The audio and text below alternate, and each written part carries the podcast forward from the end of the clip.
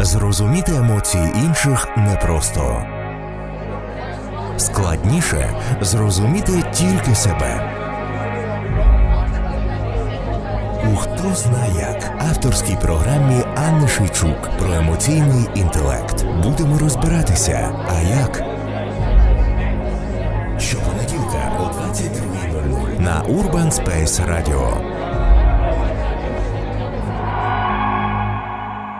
Доброго вечора знову. Мене звати Анна Шийчук і в ефірі Хто зна як. Програма про емоційний інтелект і soft skills в житті, в роботі на Urban Space Radio, звісно. Вже другий епізод, другий тиждень підряд. Ми говоримо з вами про емоційний інтелект і про те, яким чином можна краще розуміти свій внутрішній світ та внутрішній світ людей, які навколо. Перший запис був про зрілість, і сьогоднішня тема це конфлікти. Е, звісно, ми е, говоримо про конфлікти в контексті е, людини, яка живе в місті, і те, яким чином, з якими ситуаціями вона може стикатися в своєму звичайному побутовому житті, адже об'єднуюча тема цього сезону, який називається П'ятий район, власне, райони. І фокусом є людина, мешканець міста і всі її теми, які, з якими вона стикається кожного дня. І тому маємо з вами 60 хвилин для того, щоб поговорити про конфлікти і про те, яким чином ми можемо більш грамотно і конструктивно говорити між собою, щоб цих конфліктів було менше, або вони нами проживалися ну, якось простіше. Є такі стереотипи про те, що існують конфліктні люди або неконфліктні. І навіть частина людей називає себе ну я конфліктна людина, або ну я така неконфліктна людина. Я думаю, що це досить суб'єктивне трактування і такий суб'єктивний ярлик, який можна комусь повішати або з нього зняти. Конфліктність буде. Може позначатися на спілкуванні і на тому, як інші люди реагують на вас. Тобто, чи вони можуть з вами вирішити конфлікт чи ні. Не думаю, що саме слово конфлікт це супер погано. Власне, ні. Е, слово конфлікт воно означає зіткнення, зіткнення двох ідей, думок, інтересів, переживань, поглядів, будь-чого, коли хтось бачить те, що бачите ви, не так, як ви. Або навпаки, ви бачите щось, що інша людина бачить, не так, як вона це бачить. І все, ви вже маєте конфлікт. І в цьому немає нічого поганого, тому що є дві абсолютно різні людини, які мають різний досвід, різне трактування тої чи іншої ситуації. Часто буває так, що ми бачимо ситуацію схоже, але говоримо різними мовами. Тобто я це називаю якимись одними словами, ти це називаєш якимись іншими словами. І нам двом здається, що ми конфліктуємо і виясняємо, чиї слова більш правильніші в даній ситуації. Разом з цим все одно. Ми можемо бачити одну і ту саму ситуацію однаково. Відповідно, саме явище конфліктів це нормальна звична ситуація, коли є більше ніж одна людина коли ви маєте можливість з кимось обговорювати чи дивитися на щось з двох поглядів. Нагадаю вам, що ми з вами тут говоримо 8 епізодів. У нас залишається сьогоднішній ще 6. Щопонеділка о 22 годині. Я чекатиму вас тут, і ми зможемо з вами трошки більше порозвивати свій емоційний інтелект і стати більш грамотнішими в користуванні собою ж і з е, людьми, які навколо. Е, звісно, ви записи можете слухати на Apple Podcast, а також на Mixcloud. І, звісно, в нас є е, на Фейсбуці сторінка з подкастами, е, де є записи всіх програм цього сезону. І повернемося до нашої теми конфліктів. Власне, одною з особливостей нашої програми з вами є можливість вам задавати мені запитання в тій чи іншій темі, і я в прямому ефірі буду на них відповідати. На жаль, виходить так, що сьогоднішня програма і перша були записані в, в записі і не йдуть в прямому ефірі, оскільки я в відрядженні сьогодні. Разом цим всі наступні від 2 по 8 епізод будуть в прямому ефірі, і ви маєте можливість задавати питання по ходу або наперед. І, власне, ті коментарі, які сьогодні будуть звучати, ми також зібрали наперед від тих слухачів, які нас постійно слухають. І ось е, один з коментарів. Запитання: конфлікти це зло? Чи більшим злом є ситуація, коли їх уникати і не відстоювати свою точку зору, що важливого ми отримуємо чи здобуваємо в конфліктах. І що важливо, було би мати кілька методичних рекомендацій, як правильно конфліктувати. Так, як правильно конфліктувати, я розповім трошки згодом, тому що в мене на це є ціла окрема е, окрема історія.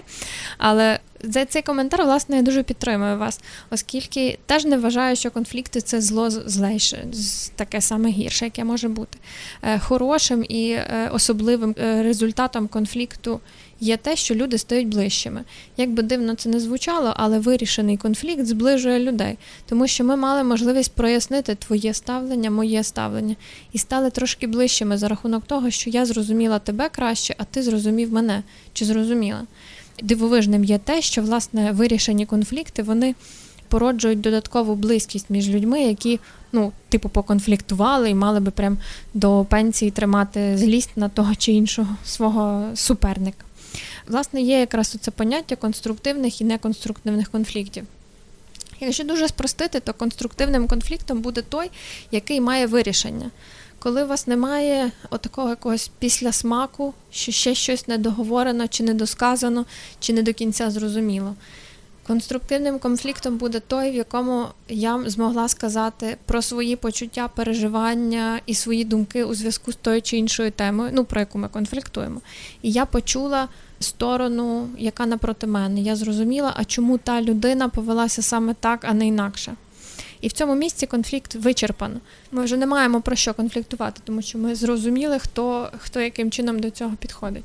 І другий момент це якщо ми маємо рішення на майбутнє, що ми робимо разом у зв'язку з тим, що ми от щойно оце поговорили. Тому що часто буває так, власне, чим відрізняється конфлікт від сварки. Сварка це є просто вивільнення своїх емоцій. Ви не думаєте, що ви говорите, ви навіть не завжди думаєте, що ви відчуваєте. Ви просто говорите все, що в голову приходить, все і говориться. І це не є конфліктом таким, який має шанс на вирішення. Це по суті таке зливне відро коли ви куди ви зливаєте якісь напруження, своє тривоги чи е, переживання, з якими вам складно, і ваш співрозмовник зливає в це відро свої переживання. Але ніхто з вас не зрозумів навіть на хвильку більше, що відбувається по-справжньому в тій іншій голові і в тому іншому серці напроти нас. Е, відповідно. Такі сварки не можуть за визначенням бути конструктивними, оскільки в них немає можливості вияснити і зрозуміти і почути один одного. І відповідно конструктивним конфліктом буде той, коли ми маємо можливість поговорити і почути один одного. Є ще різниця між е, внутрішніми і зовнішніми конфліктами, бо воно по суті те саме, але, але не те саме. Е, назва відповідає сама за себе. Зовнішній конфлікт це якщо є інша жива істота об'єктом е, взаємодії, з ким ви є. Відповідно, ви маєте різні погляди на одну справу з тією людиною, яка ну, напроти вас. Ви маєте або спільну роботу, наприклад, або спільний проект, або спільну частину проекту, або ви обговорюєте там е, той чи інший аспект своєї роботи професійної, коли ви обмінюєтеся професійними думками, або про те, яким чином працювати. Тобто, як я роблю ту роботу, яку, е, яку ми робимо. І це, власне, буде зовнішній конфлікт, якщо є інша людина, яка має інший погляд на те, або що відбулося вже, або на те, що відбувається зараз, або на те, куди ми рухаємося, і як, яким чином мають розвиватися події в майбутньому. І є внутрішній конфлікт. Власне, про це є ще одне запитання. Е, слухач питає, що таке конфлікт ідентичностей. Власне, це і буде внутрішній конфлікт. Це конфлікт, який відбувається всередині вас. Кожна людина має певну кількість ідентичностей всередині себе. Ідентичність це така певна цілісна внутрішня структура, е, як роль, але ну, більш ширше. Е, ідентичність визначає вас як когось. Ця роль є достатньо постійною. Е, зокрема, є кілька базових ідентичностей, наприклад, гендерна ідентичність це хто я, чоловік, жінка не власне той, хто мені подобається, а те, ким я себе вважаю. Є професійна ідентичність, ким я працюю. Е, є кілька ідентичностей, яких ми приносимо е, з родини. Це я донька. Часто тут є ще я внучка, е, воно поруч.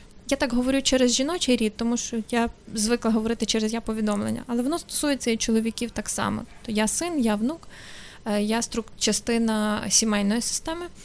Е, є теж е, сім'я як вже моя, коли я є батьком або матір'ю.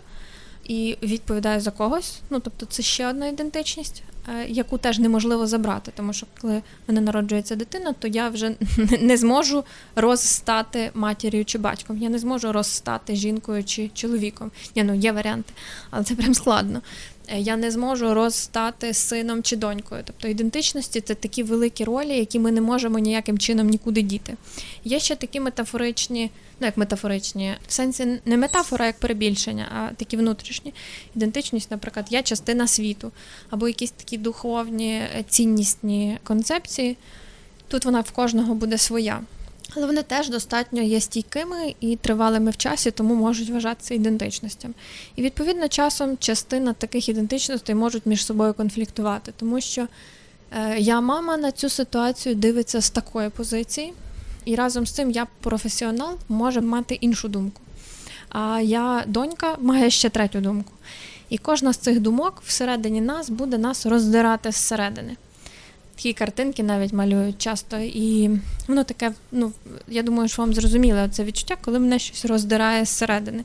Коли дві частини мене мої ж, за кожну з яких я відповідаю в сенсі, що я розумію, чому ця частина так говорить. І вона тягне в іншу сторону. І виходить такий оцей лебідь, рак і щука всередині мене. Коли не співпадає, якщо я зроблю вчинок один, то він е, буде нищити іншу ідентичність. Ну, з однієї ідентичності, то я нищитиму іншу ідентичність. І разом з цим все одно в нас всередині є певні пріоритети, ми можемо їх виставити. Тобто, як можна собі допомогти в цьому конфлікті ідентичності, то це у виставленні пріоритетів в даний момент і в дану секунду якась з цих ідентичностей є більш важливою пріоритетною.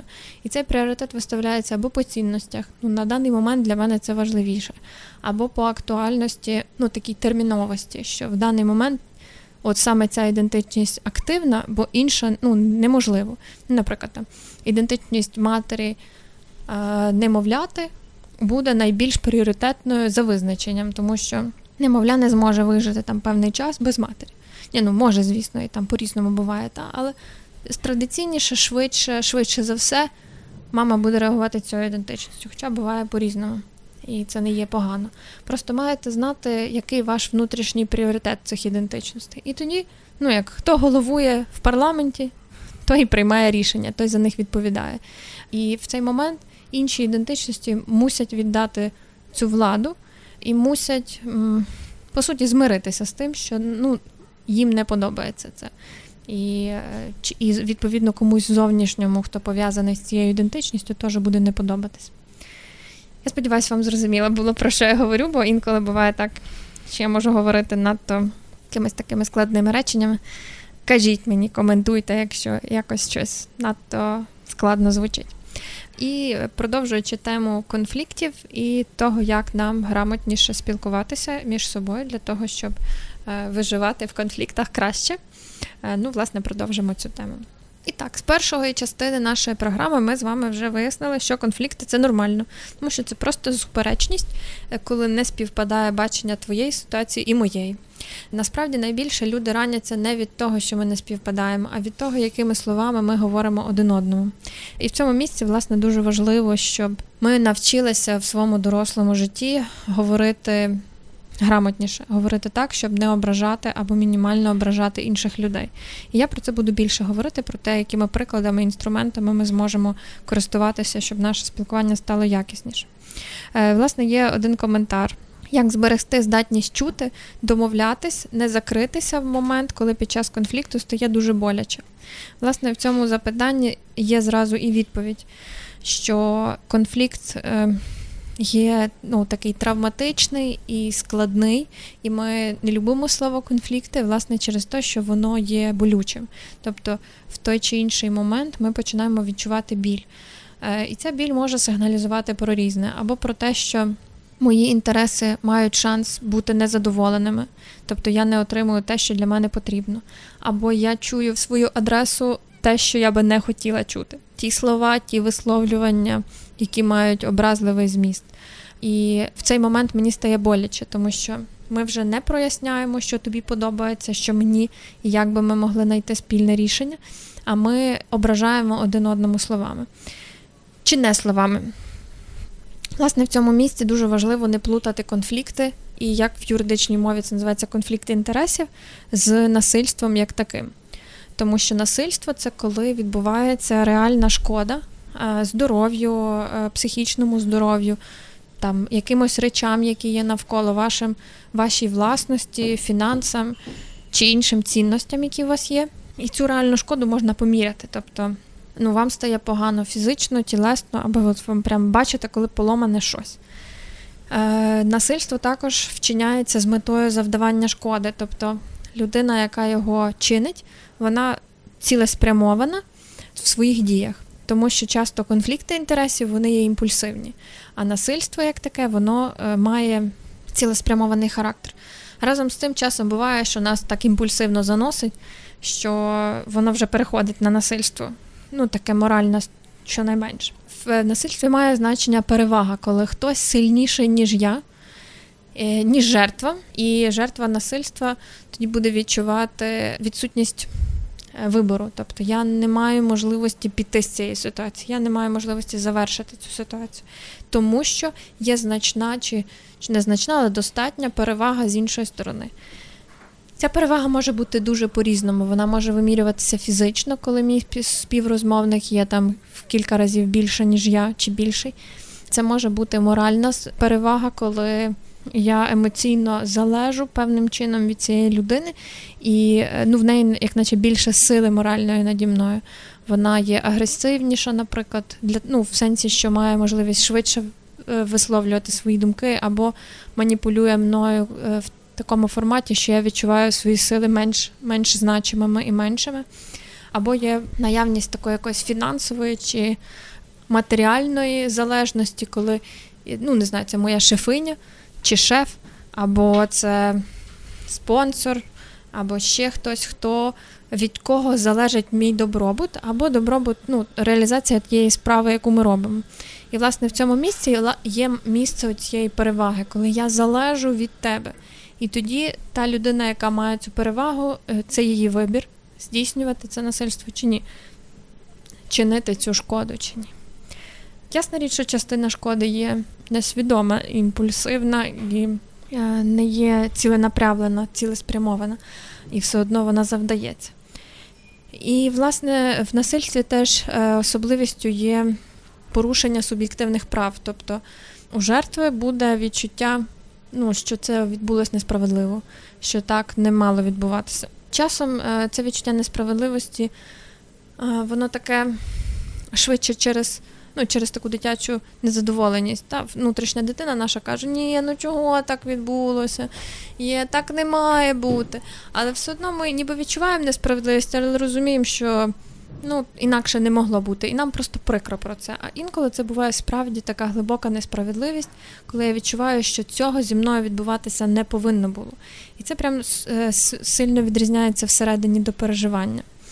Я нормально власне ставлюся до слова жертва насильства, оскільки це означає, що хтось ну, має отриману е, реальну шкоду е, діями іншої людини.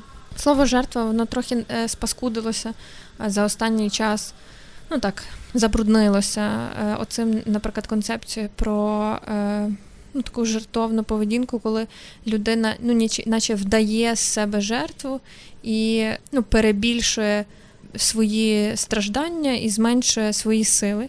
Е, ясна річ, що тоді така людина тривалий в період часу буде поводитись так, наче ну прям всі ви мені винні за те, що зі мною таке трапилося. Разом з цим є реальні жертви, які не винні в тому, що з ними трапилося. Е, і, власне, дуже важливо в темі конфліктів не плутати це, не плутати е, індивідуальні конфлікти, конфлікти інтересів з тим, коли воно вже переростає на рівень такого морального чи фізичного насильства. Ми зараз підемо слухати пісеньку, щоб ви трошки теж могли відійти від цієї теми, бо якийсь такий кусочок, частинка програми вийшла достатньо сумна. Разом з цим ми не можемо цього уникнути, тому що це є частина нашого життя, якби прикро це не відчувалось. І, власне, після зразу після музичної перерви я хочу вам розповісти про те, яким чином. Це може звучати, е, як е, варто точно не говорити до своїх близьких і рідних, тому що це завдає їм такого ментального, морального насильства. І коли ви чуєте це до себе, то теж робіть висновки, що не ви не повинні це чути. І, власне, е, я би хотіла розповісти вам більше про те, яким чином, якими словами може позначатися оце е, психологічне моральне насильство, цей тиск, а також з чого варто уникати. Е, я розповім вам про деякі конкретні приклади, як воно звучить.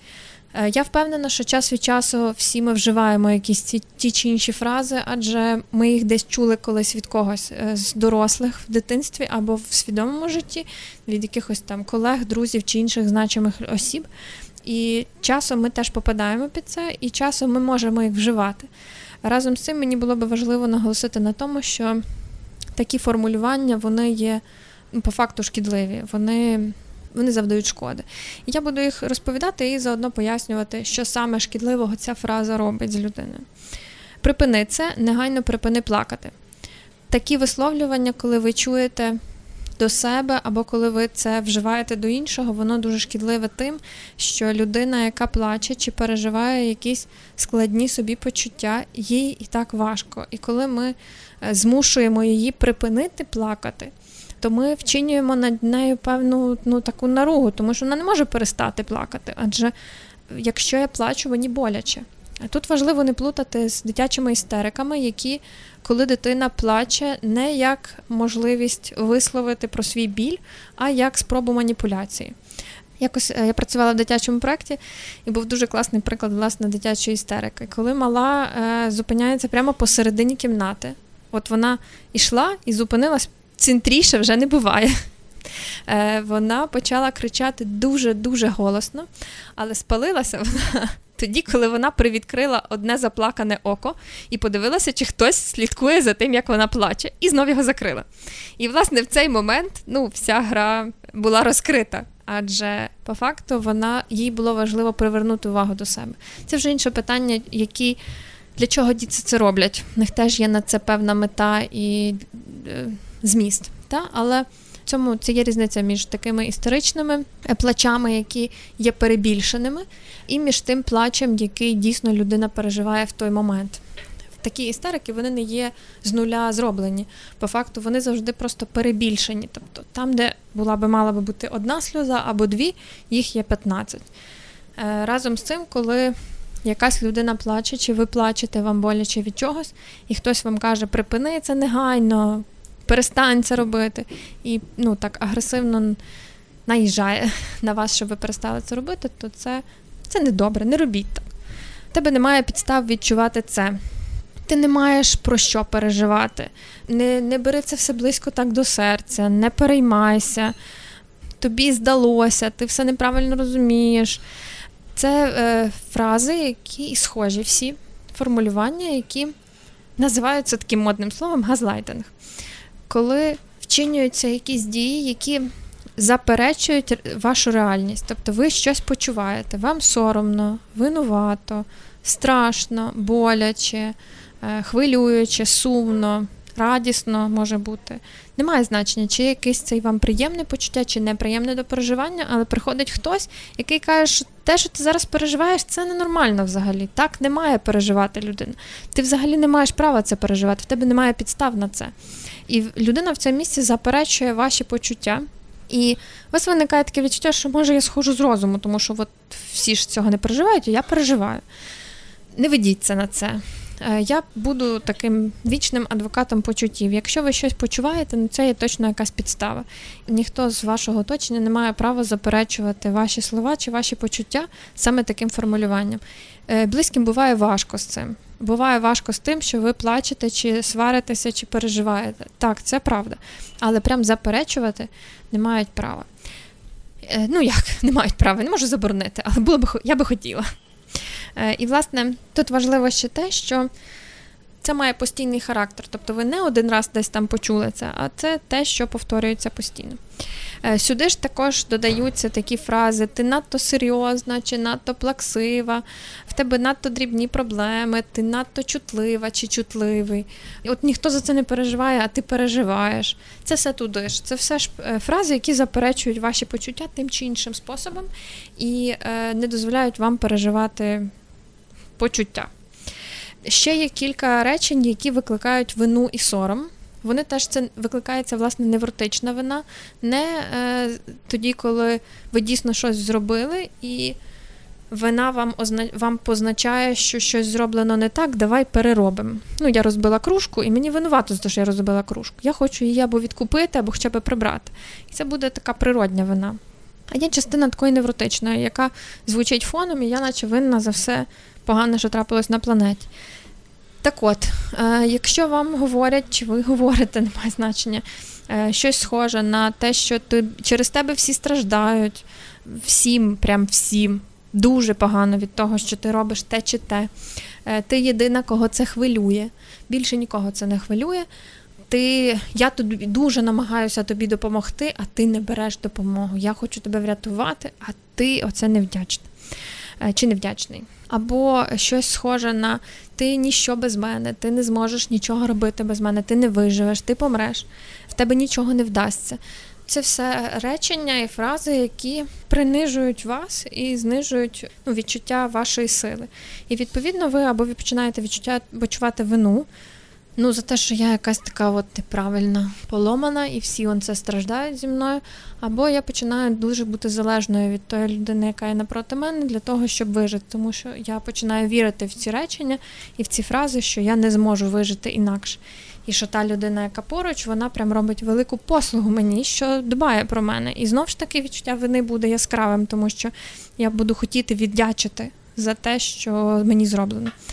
Але по факту це неправда, того що ну, я впевнена, що кожна людина може вижити самостійно так, як їй потрібно. І ніхто не робить вам якоїсь великої послуги, якщо не хоче цього сам чи сама. Тому будьте уважні, якщо ви чуєте власне такі е, такі формулювання. І до цього ж є е, коментар від слухача. Конфлікти, в яких накривають емоції злості, агресії, і при яких співбесідник не чує, репетує, що робити в цій ситуації, як бути почутим, як уникати маніпуляцій, які грають на публіку. А публіка бачить і все це мотає собі на вуз. Власне, в цьому коментарі йде мова якраз про те, що має місце така насильницька комунікація, в якій одна людина намагається маніпулювати і, по суті, шкодити іншій. Часом це відбувається несвідомо, тому що буває так, що людина виросла в сім'ї, в якій всі так говорили, чи в такому середовищі, де всі так говорили. Вона просто не вміє говорити і виражати свої думки якось більш адекватно. Але по факту вона поширює цю таку комунікацію шкідливу для інших і надалі. І тут теж важливе якраз питання в, в цього слухача про те, що е, щось відбувається з іншою людиною, яка третя, яка спостерігає. Про це рідко коли говориться, але Учасником конфлікту є і той, хто спостерігає.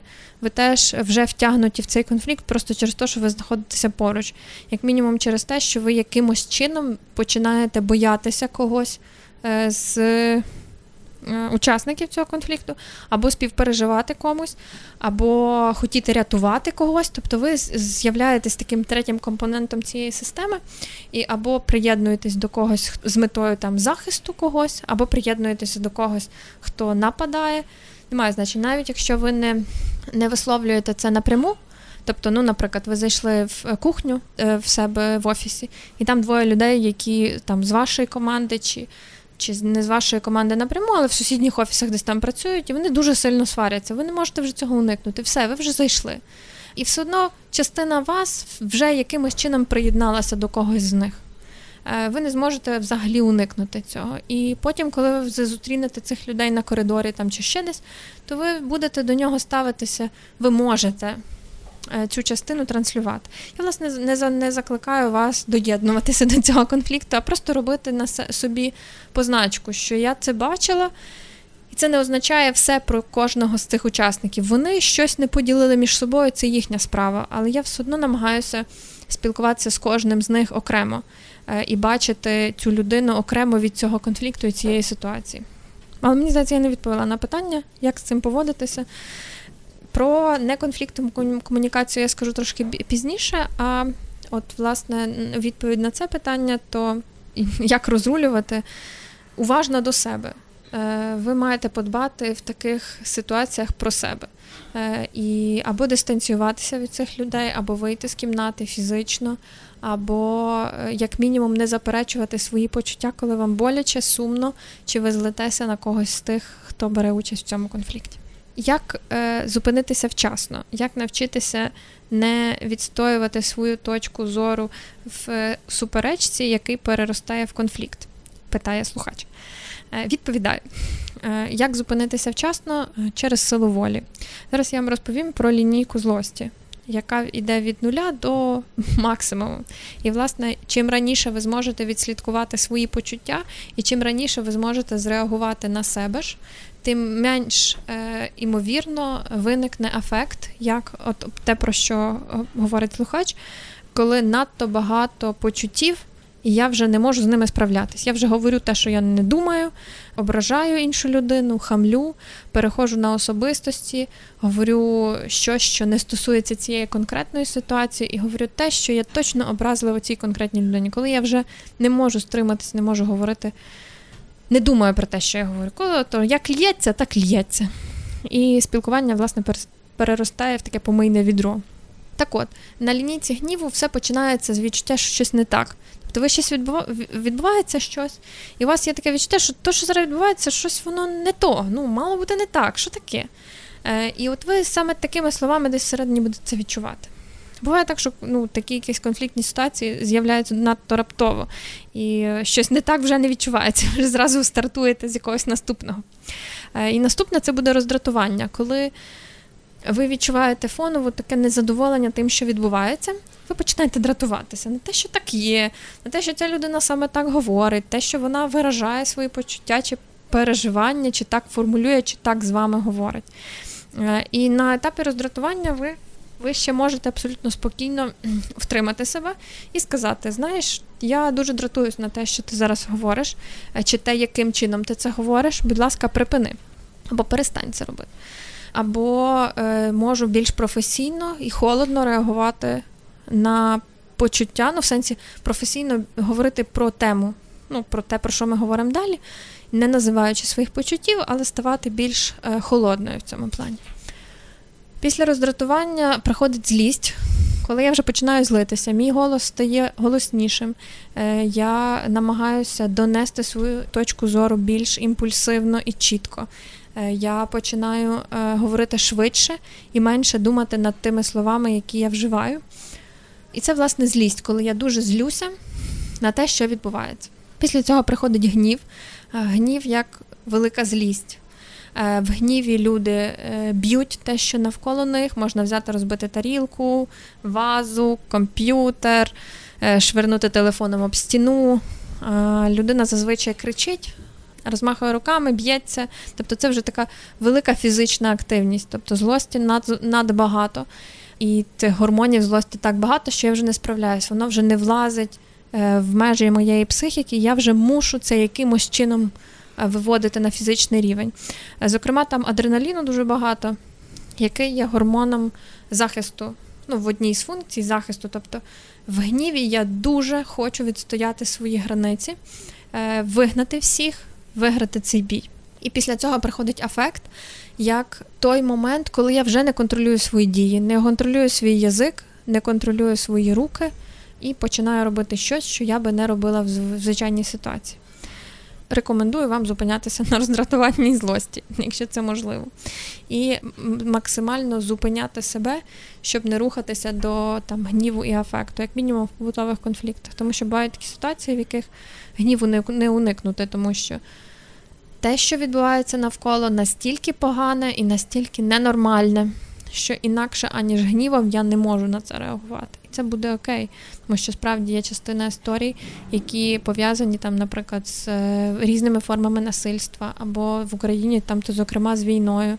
І людина бачила так багато злості, і так багато, навіть не злості, а злого так багато поганого, що вона не може не гніватись на це. Вона мусить на це гніватись, щоб хоч якось справитися з тим всім, що вона бачила, чи бачить, чи продовжує в чому жити. Але якщо ми говоримо про побутові конфлікти, оці такі конфлікти інтересів, то там немає місця на гнів. Ну, то як як немає? Є місце, звісно, але на неї немає потреби. По факту, ви можете розповісти людині, яка напроти вас, і зупинившись на цьому роздратуванні і злості. І часто люди це чують.